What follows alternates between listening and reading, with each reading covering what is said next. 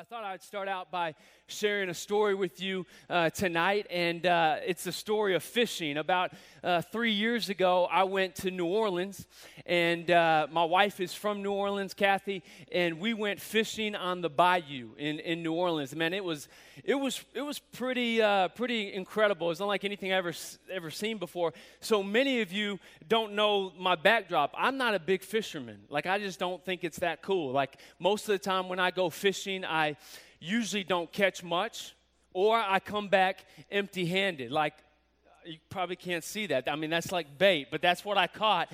Uh, last time I went fishing, no joke, no joke. And so, um, you know, fishing just has all these you know, complications for me. You got to gas up the boat, then you got to pack up the car, and, and, and then you got to get the bait, and then, and then you got to drive the boat miles sometimes to the fishing hole that you want to go to. And so there's just a lot to, to, to do when it comes to fishing. And so, um, man, Kathy said, hey, you got to go fishing on the bayou.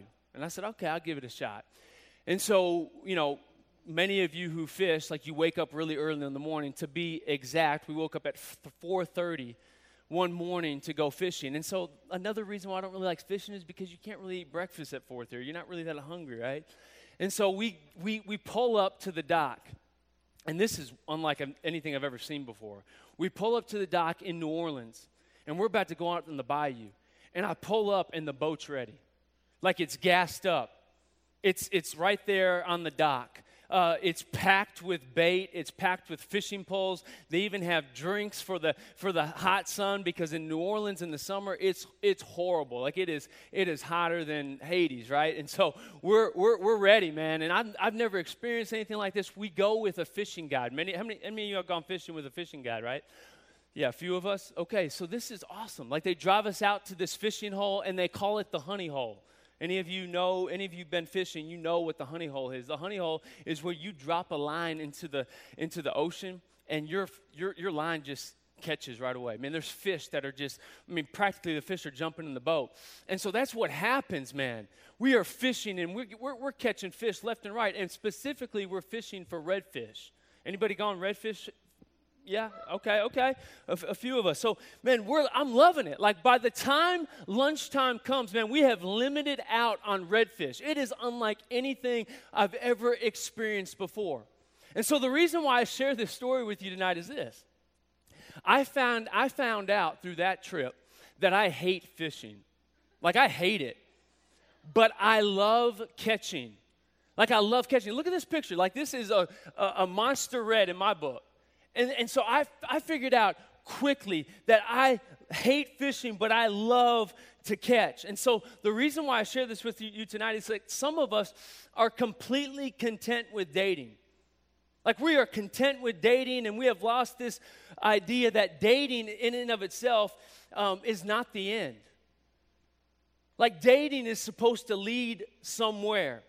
And so some of us have bought into this lie like dating is the end, and if we date well, it's going to be awesome. And, and we've been dating since the fifth grade. Some of us have been dating way earlier than the fifth grade. You were dating in kindergarten, right?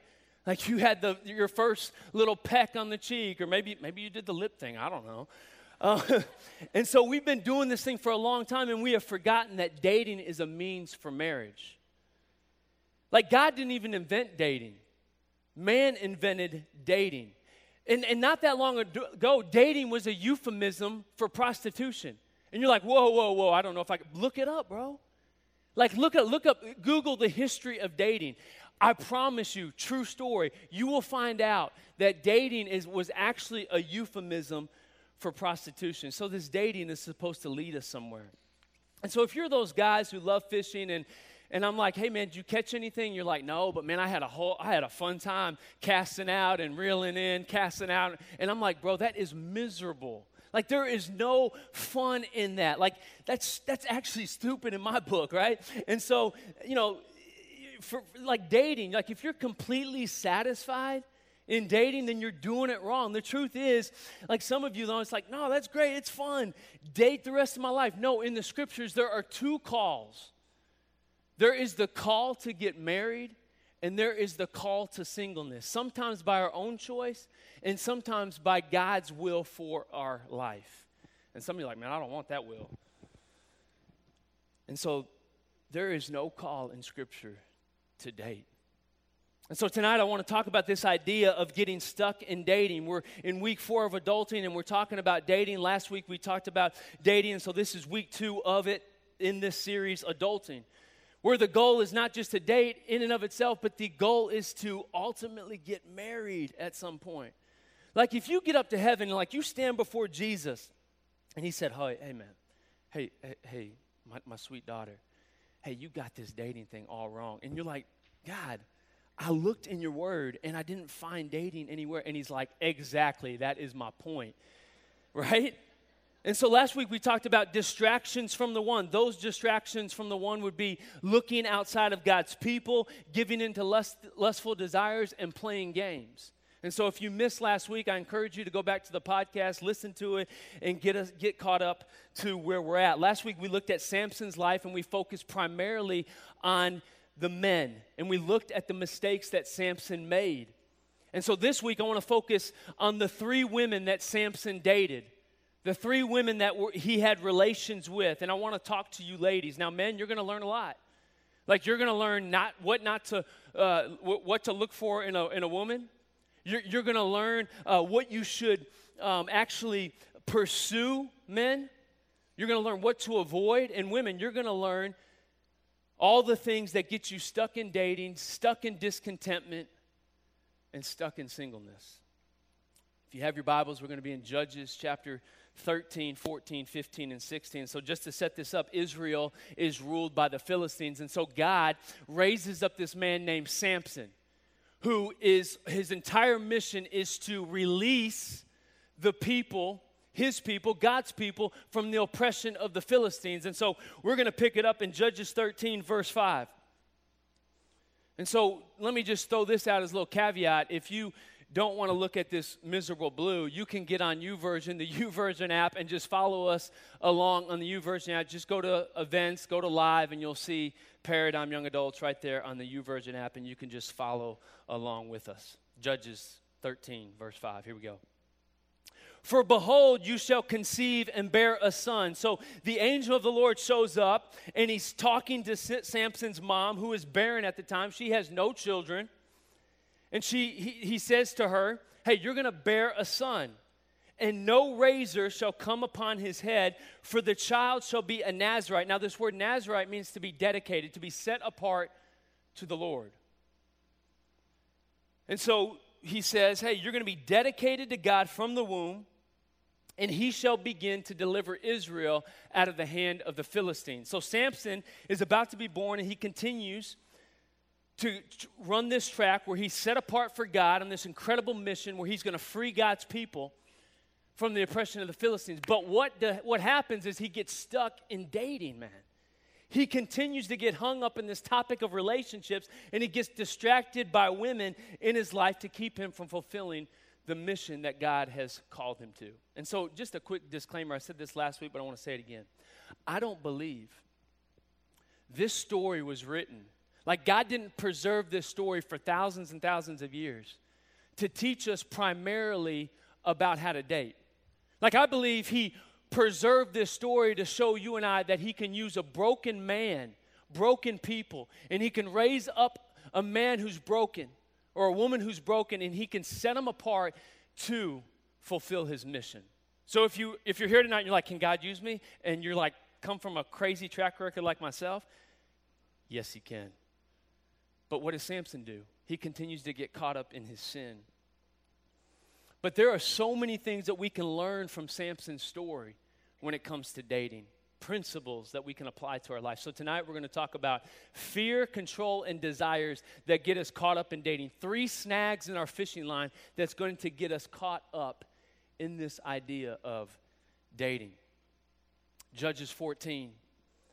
Samson is now on the scene and he goes to a neighboring area called Timnah and he sees a woman and he literally says to his parents, Hey, go get her for me, for she pleases me, for she looks good to me. That's in the Hebrew. Get her for me, for she looks good to me. And so Samson's parents come to him and say, Hey, hey, whoa, whoa, whoa, Samson, listen to me. This woman from Timnah is of the Philistines. They're not a part of God's people. They worship false gods. And he says, I don't care. She's smoking hot. And so he rejects that counsel and he pursues this woman from Timnah who's smoking hot. And he goes after her and says, Go get her for me. So him and his dad go and they get her, and he goes and spits his game, has a drink with her, and he pulls her back in. He goes back to his hometown, tells, you know, his people, and, and then they go back and, and they have a party. And basically the scripture says he throws a kegger, like he throws a drinking party. And so they give him 30 groomsmen, true story. They give him 30 companions. And so these companions are there to support um, Samson. But in this moment, Samson's like the macho man. He's like the, the MMA guy, tap out. He's the guy that no one wants to mess with. And so he gets a little prideful. He walks around with a chip on his shoulder. And, and so he's like, hey, hey, hey, you want to bet? Talks to his grooms, hey, you want to bet? Hey, I'll bet you you can't solve this riddle. I bet you that you can't crack the code on this riddle. And if you do, I will give you. And so he makes a bet with them. And he says, hey, they win or I win. Whoever wins, I'm going to give them something. Well, they go to his wife, the 30 companions go to his wife, and they tell her, they say, hey, listen, if you don't tell us the code, if you don't tell us the riddle, this is what's going to happen. We're going to burn you and your father alive to death. Like, we're going to burn you alive to death. And, and, and, so they go to him, and, and, or they go to her and they threaten her to death. And so she goes to Samson and nags him until he tells him the riddle, or her the riddle, excuse me. Judges 14, verse 16. Then Samson's wife wept on him and said, You only hate me. You don't love me. You have posed a riddle to the sons of my people, but you have not explained it to me, and you're manipulative. You see that? Verse 17, and he said to her, Look, I have not explained it to my father or my mother. Why would I explain it to you, right? Now she had wept on him for seven days while the feast lasted. Miserable. Some of you guys are like, Yeah, I've been there. And it happened, sorry, ladies. And it happened on the seventh day that he told her because she pressed him so much. So he gave in. She, gave, he, she, uh, he gave in to her nagging because she pressed him. Then she explained the riddle to the sons of her people. And so the groomsmen come in and they tell him the riddle. Samson calls his wife a cow. He calls, herself, he calls his wife a heifer. True story. You can look it up. And kills 30 innocent men, takes their stuff, and pays off his debt. That's how that goes. And so let me ask you a question.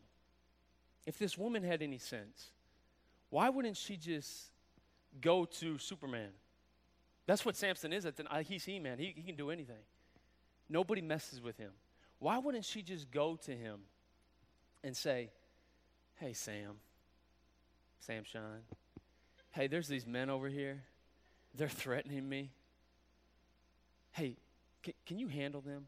Like that, that just seems logical, right? That, that just seems like that's what she should have done.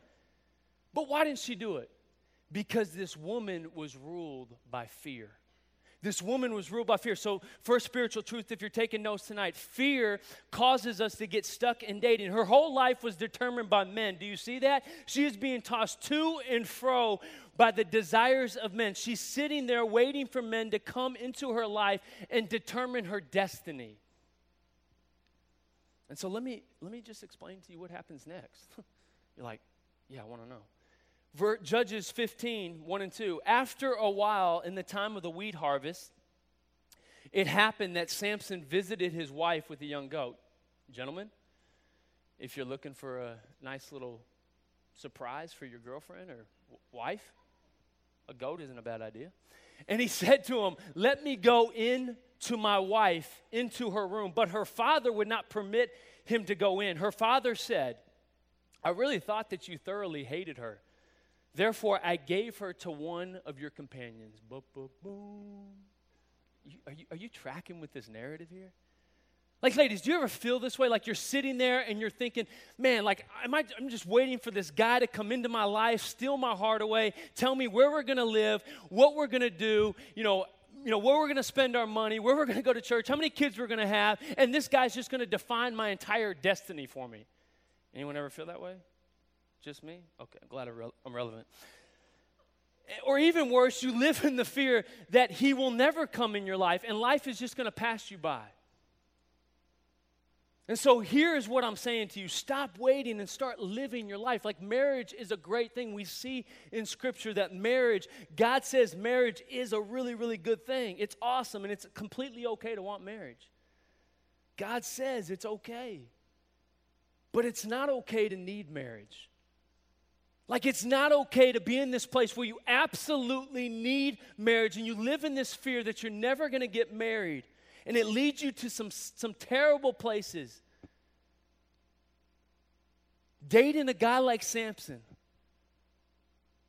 And so, what I want you to see is, is when your desire for mar- marriage materializes into a place of discontentment, you're feeding something. You're feeding something, you know, you're feeding this idol, idol that has grown to terrible places, namely unhappiness and discontentment. And it leaves you in a very vulnerable place, ladies. It leads you in a very vulnerable place where you do stupid things.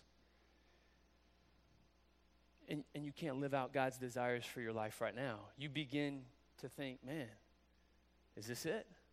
Is this my lot in life? And I would say to you right now, that you can change the world right now. Like you can you can live the life that god's calling you to live without worrying about if mr right's going to come along prince charming is going to swoop down and get you. You can begin to live the calling that god has desired for you. And so what i want to tell you ladies is be careful what you're feeding your heart.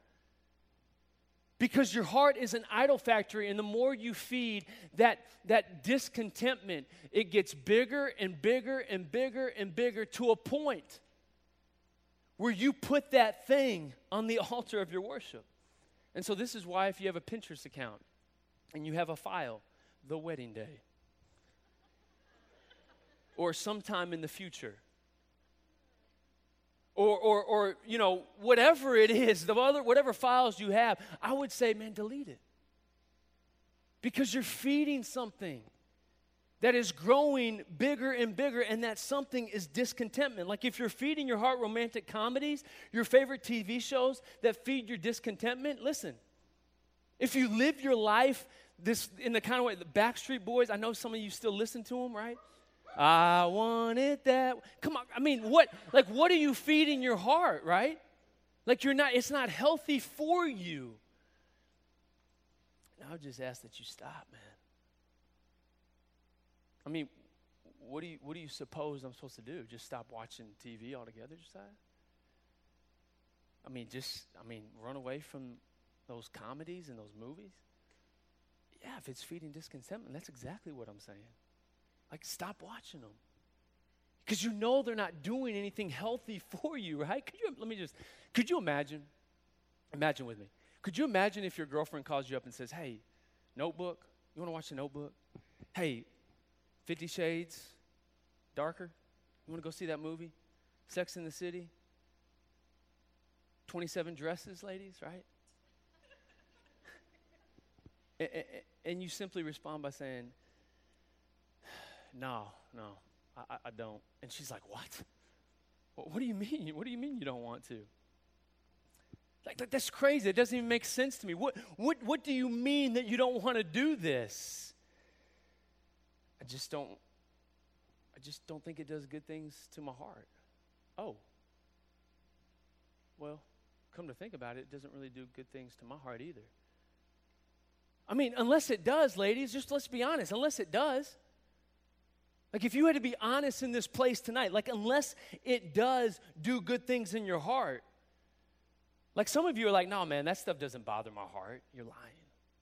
No, it does bother your heart. Like it does. Be careful. That's the angle. Like these girls in the scriptures and Judges, they didn't even have that temptation. And you have that temptation. And look, we're going to see where that led them to.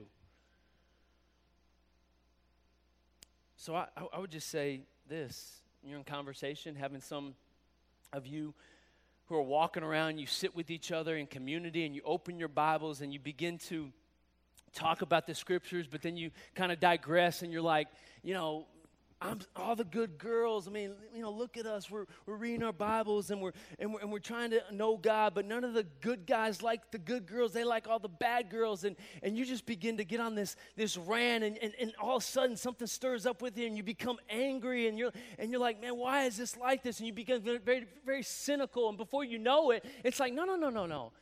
They don't like you because you're the you're the crazy angry single girl. Like that's the problem. And so and so you're sitting like you're sitting in the background and you're under this umbrella of righteousness right? And you think that you're being righteous but you're like no you're walking around with a chip on your shoulder thinking that everybody's against you. And and, and no one's against you. Right? But but you're making yourself think that everyone's against you. And so be careful you're getting worked up and you're walking around, and I'm just saying, calm down. We're just talking as girls. Yeah, you're feeding something. You're feeding something that isn't healthy. And so when you live in fear, you forfeit this ability to see things clearly. When you live in fear, you forfeit this ability to see things clearly. I see this all the time. Do you remember what Samson's parents tried to say to him? Hey, Samson, she's no good for you. She's not a part of God's people, she's outside of that. And they tried to direct him to a place that was healthy. And so I see this all the time. And what he say? No, I'm good. I don't need God. And so you're in community. I see this all the time. And, and you're like, man, I'm building all this trust with my community and, and I love them. They're the best thing ever. Hashtag, we can't do life alone, better together. You know, people need people. And then all of a sudden you start dating.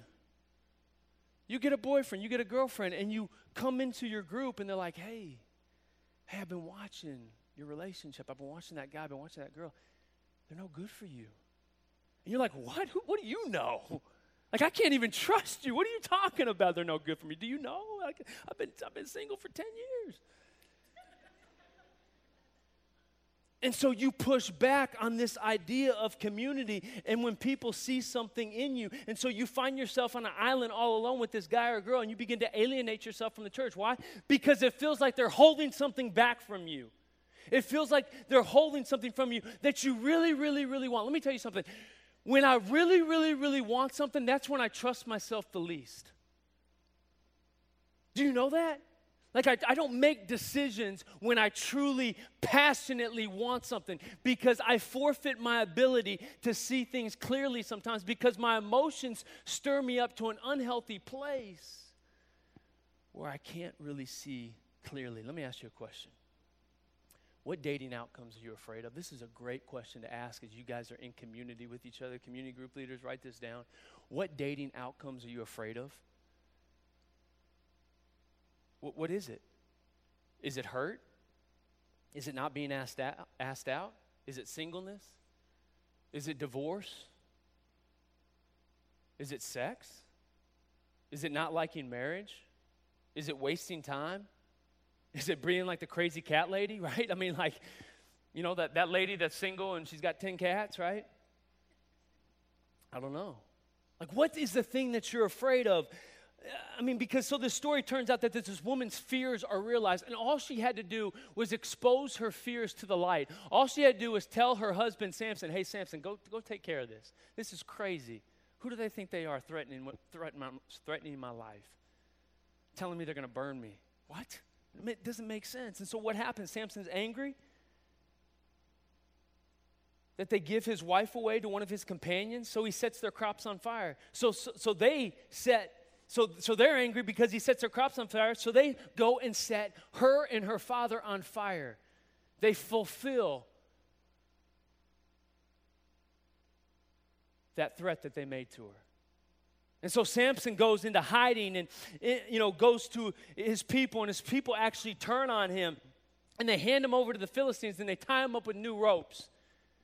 And so, as, at the point where people are, the, the Philistines are about to come in and, and converge on Samson and take his life, he busts free from the, the ropes. The, the scripture says that the Spirit of God gives him strength, and he busts through, free through the ropes, and he kills a thousand men in one day. And I want you to remember this place. It's called Ramath Lehi. Like, this is going to be really, really important in just a few minutes. So, he literally kills them And he's dying of thirst. So he cries out to God, and God provides him a spring.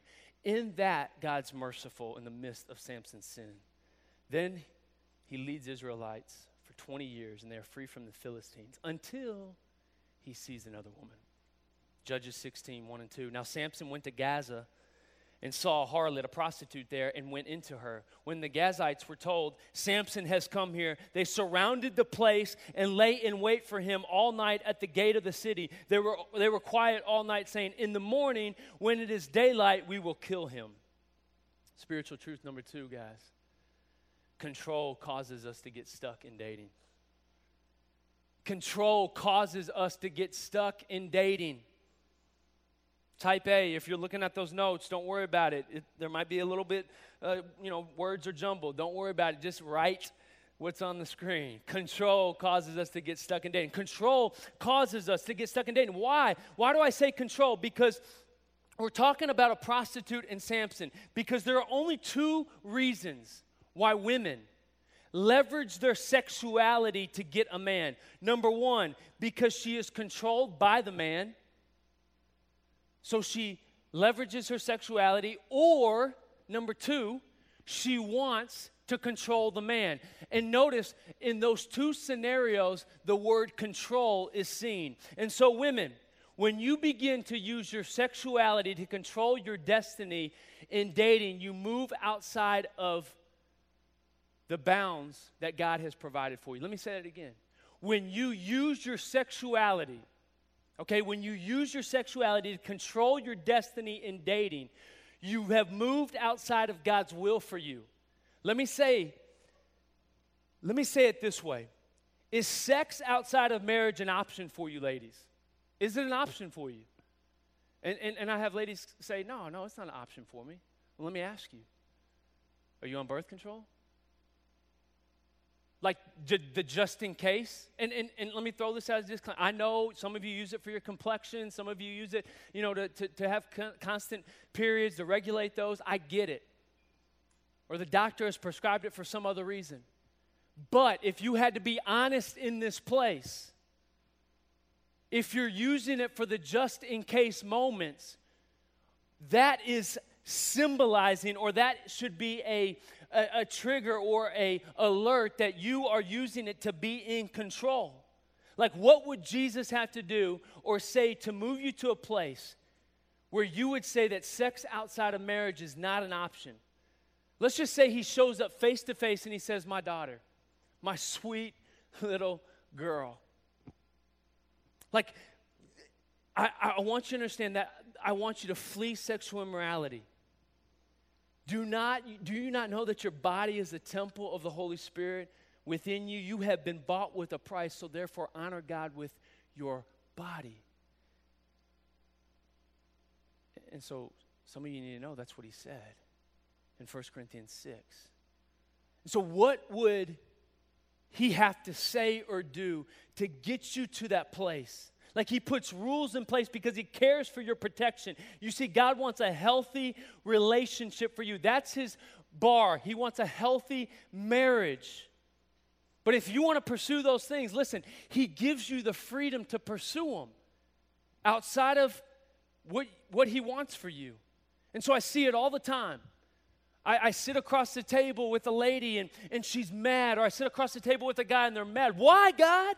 Why would you do this? And God's up in heaven, He's waving His arms and He's saying, Hey, I tried to tell you that that wasn't going to end well for you. I tried to tell you, hey, there's nothing good there for you. I want something better for you, but I'm going to let you do what you ultimately want to do.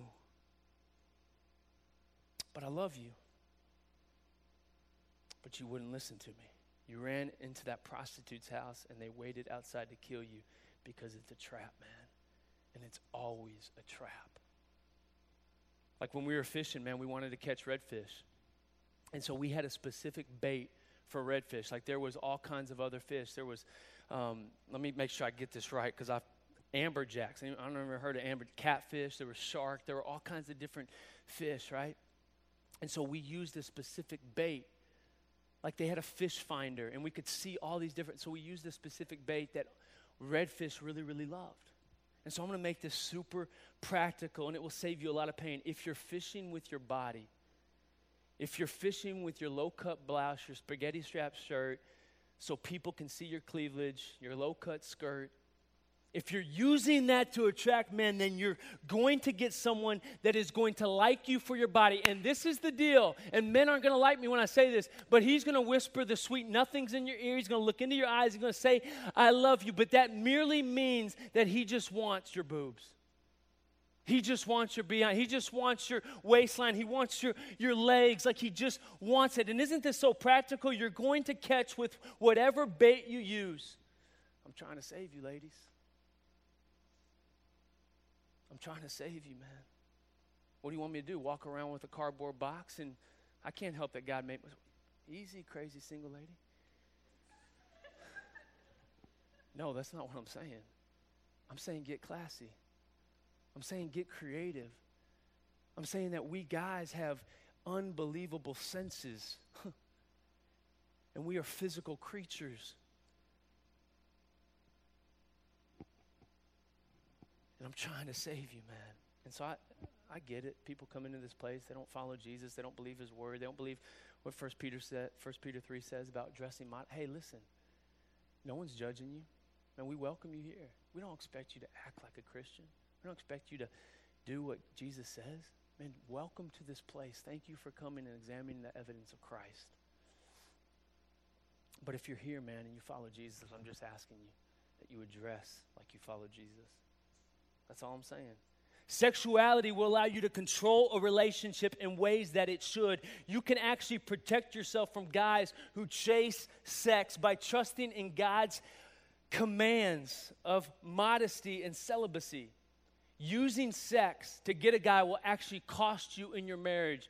I've said this story before, but I'm going to say it again. I, my, my best man at my wedding came up to me when I was dating Kathy. He said, To the degree that you will protect Kathy's purity in dating, will be to the degree that she trusts you when you're married. And what he was saying was, he was saying, Hey, if you can prove to her that you won't take advantage of her body and you will put that over to the side and you can prove to her that you can say no to your desires, then she will trust you after you get married when she has to lay her head down on the, on the pillow at night and you are off doing something else. There will be no insecurity because you proved it to her in dating and engagement. And so trust is necessary for intimacy. I come, I come across many, many couples that have absolutely zero trust in their relationship because they've given each other nothing while they were dating. They, give, they gave each other no reason to believe that they could trust each other when they're dating. It works the same way with self control, fellas. Ladies, don't think that your man won't be lusting after another woman or have the temptation to after he gets married. And so, if he has proven that he can be self controlled while he's dating and in an engagement period, listen to me, then God is building character of self control in him, which is going to be an incredible building block for your marriage. And you will have a chance of being self controlled once you say, I do. And what grieves me is not that the world doesn't follow it, but what grieves me is Christ followers, people that says that they're following Jesus don't follow this. And so I would just say, man, you're not following Jesus, man, you're following your hormones. You're following your own fleshly desires. Like some of us guys would rather, rather marry an amazing prostitute than an amazing mom or an amazing woman who has a gentle and kind spirit that could be your wife. You know that's true. Left to your own devices, man, you know that's true. And some of you have so much pride in you that thinks that you're just all that. And you're just holding out and you're letting one incredible woman pass you by after another incredible woman because your crosshairs are on the physical alone.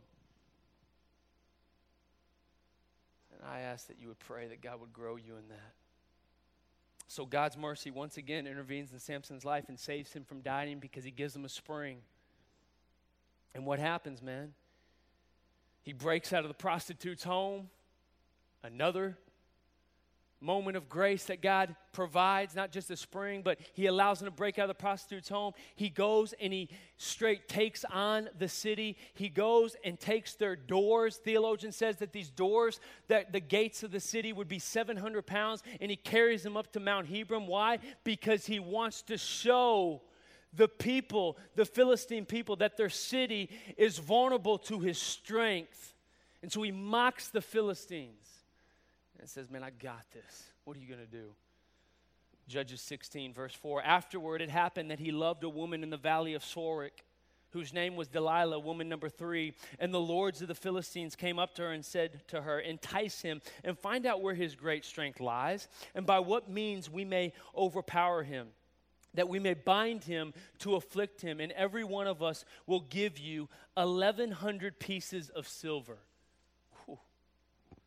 So before you go on hating on Delilah,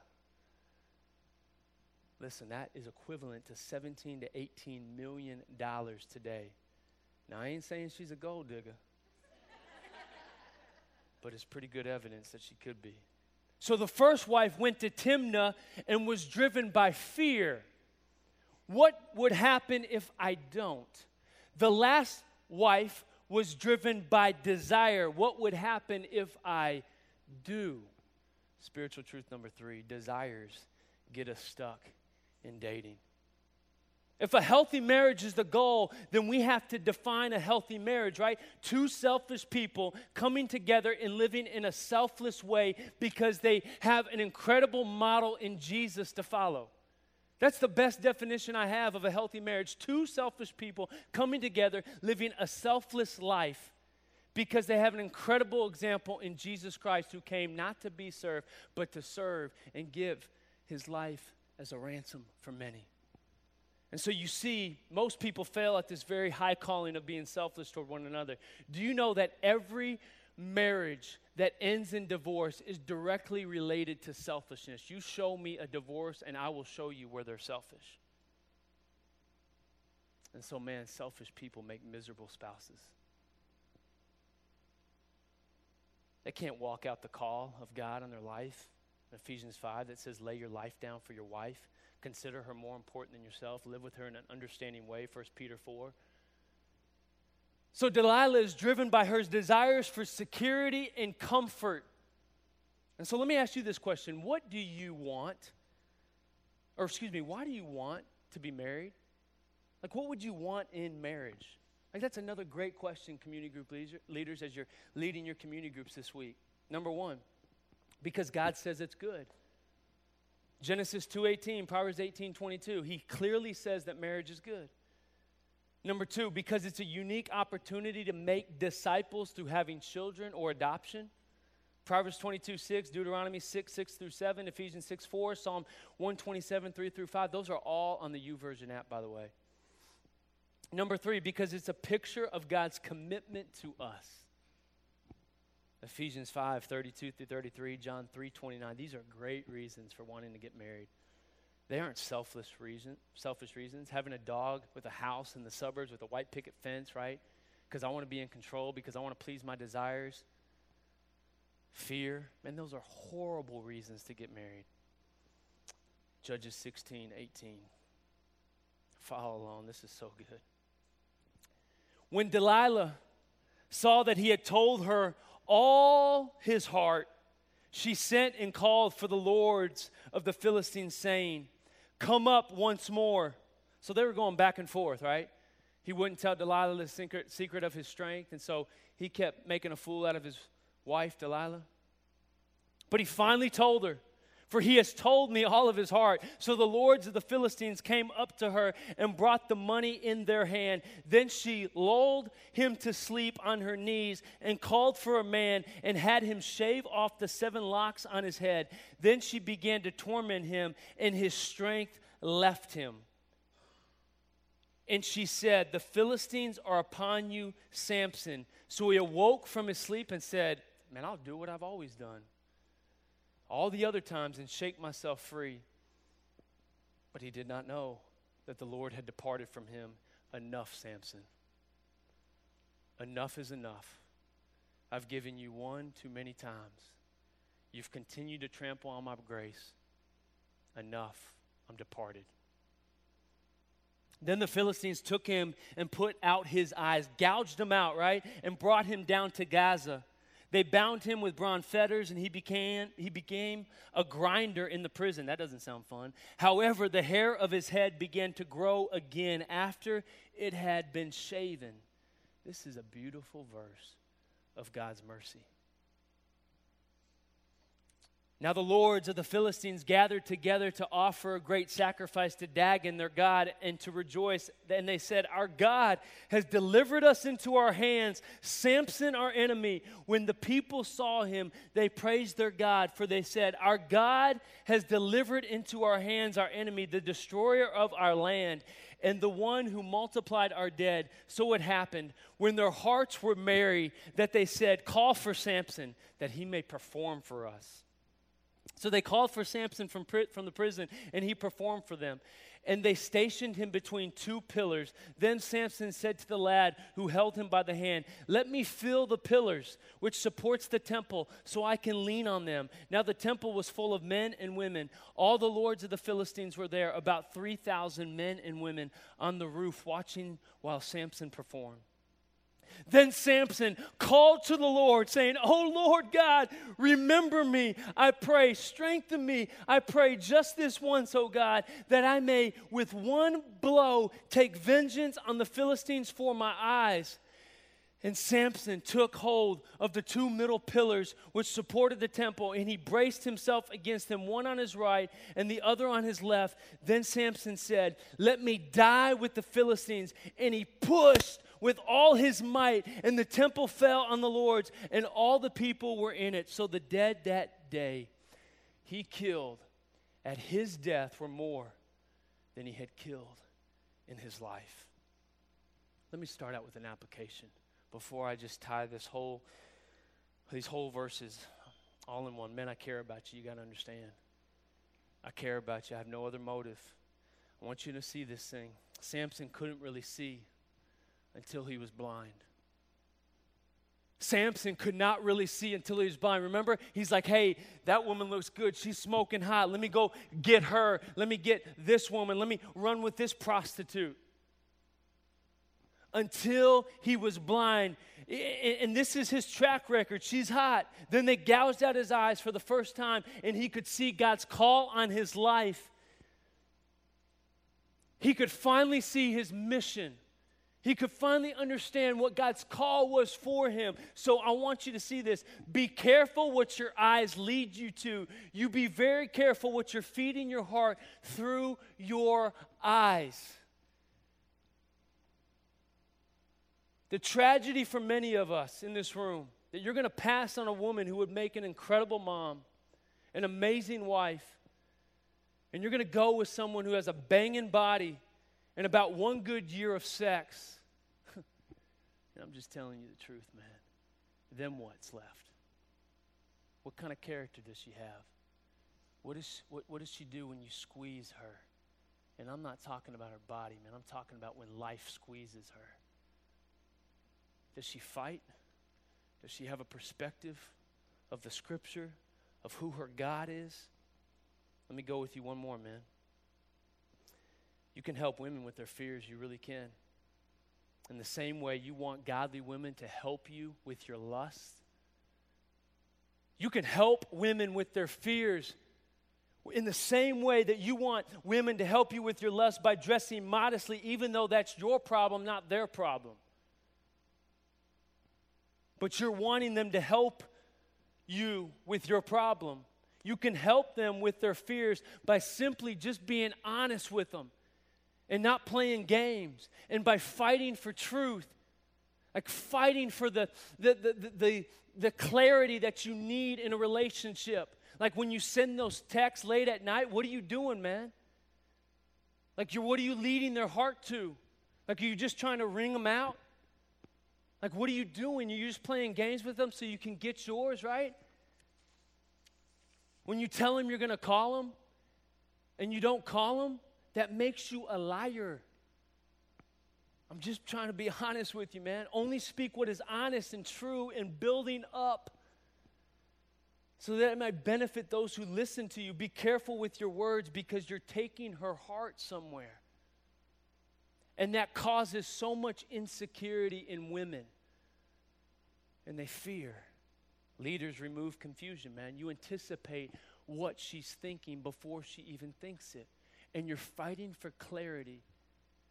And you're not so back and forth. You're a man who seeks after God's heart, and He begins to tell you, He begins to communicate to you through His scriptures and through godly people what you should do in relationships, right?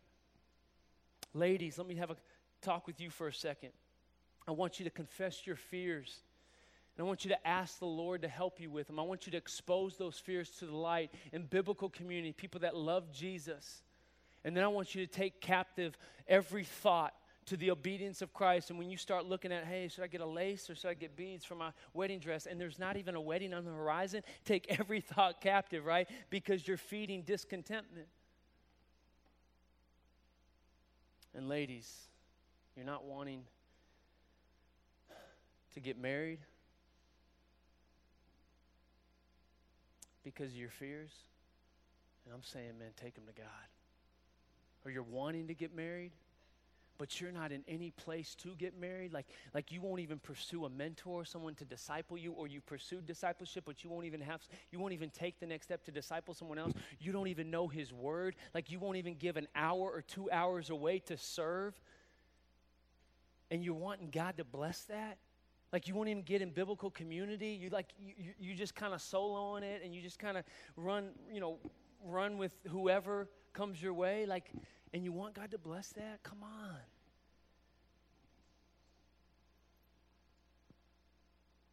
And then every time someone tells you what you don't want to hear, you run.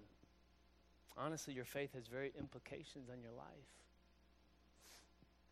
As I wrap up, man, I want you to understand something that this book, this book, man, is not about marriage. it's not even about dating. Can I be honest with you? This book might have five pages on dating and marriage. And, and, and it's not the dating we think of when we think of our culture, it's the dating with the intention of marriage, right? Because this book is not about that, it's about someone else. It's about your creator. It's about the person breathing life into you right now as you sit there. This book is so far from what you think it is. This book is about you getting in a right relationship with your Creator. And so we look at Samson and we see that he was born with an incredible mission to set his people free from the oppression of the Philistines, but how he was a very imperfect Savior. And if you chase after Samson, then he's going to leave you wanting, and he's going to leave you hurting, and he's going to leave you desperate. Why? Because he's an imperfect Savior but his life per- points to a perfect Savior, a perfect one. Can I show you something? As we close, can I just show you how the gospel of Jesus Christ aligns with this story? An angel of the Lord shows up to a woman and says, You're going to have a son who is going to be set apart, who's going to set the people free from the Philistines. Later on in the scriptures, an angel of the Lord shows up to Mary, the mother of Jesus, and he says, I'm going to free. This Jesus is going to free the people from oppression and sin. And later, the angel shows up to Joseph, Mary's husband, and says, Hey, this Jesus is going to be very special. Samson was born to set God's people free from the rule of evil in the land. Jesus came to set us free from sin and death. Samson was betrayed by his own people and was handed over to his enemies. And Jesus was betrayed by his own people and handed over to his enemies. Samson slayed a thousand Philistines at Ramoth Lehi. In the Hebrew, that's Jawbone Hill. In the Greek, it's Golgotha. In Latin, it's Calvary. Jesus went to the hill of the skull and slayed evil once and for all and said, It is finished, man. And Samson was thirsty. And Jesus was thirsty when he hung there on the cross in John 19 28. He says, I am thirsty. Samson tore down the barrier of God's enemies by ripping off the gates and carrying up to, the, to Mount Hebron. showing the city their vulnerability to his strength. And through the death of Jesus Christ, God tore the veil in two, separated the holy and the holies, so that God's people could now have a right relationship with him. It's an incredible picture, man. You can't make this stuff up. This couldn't be written by any man. Are you kidding me? I'd love to talk with you, man, after, after service if you think that. God tore the veil in two, saying there's no barrier between you and me because of your sins. We can have right relationship with each other. Delilah betrayed her husband Samson for 1,100 shekels of silver from each one. Judas betrayed Jesus for 30 pieces of silver. And with one act of vengeance, with evil present, Samson stretched out his right hand and his left, sacrificing his own life to set God's people free from the oppression of the Philistines. And in one moment, Jesus steps up to the cross and he sacrifices his life for the oppression of people who are controlled by lust, control, and fear. And the fact that you have done this wrong over and over and over and can't get it right because you're fearful instead of trusting God. You're in control instead of wanting to surrender your life to Him. You're full of your desires instead of stepping up and walking in His desires. And if you don't hear anything at all tonight, man, hear that Jesus Christ died in your place so that you could be set free. And Samson is an imperfect Savior, but it's pointing to a perfect Savior who is coming, and his name is Jesus Christ. So, don't you see, guys, that there's another narrative? That narrative is not about dating, it's not about marriage, it's not about even these horizontal relationships, it's about a vertical relationship with Jesus Christ. So let me pray that we would step into that tonight. With every head bowed and every eye closed. And that's just simply posturing yourself in a state of humility, nothing magical to closing your eyes or bowing.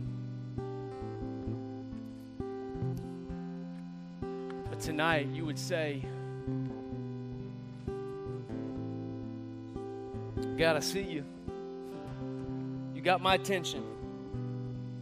And so, as we go into this time of response and we sing these songs to Jesus, man, if you don't have a relationship with Him, and there's going to be a team of people that I'm just going to ask to come now and to be in front of this stage, including myself. I'll be in front of this stage and would love to just pray with you, talk with you, and point you to the living God who can meet you right where you're at of your sin and set you free. In Christ's name.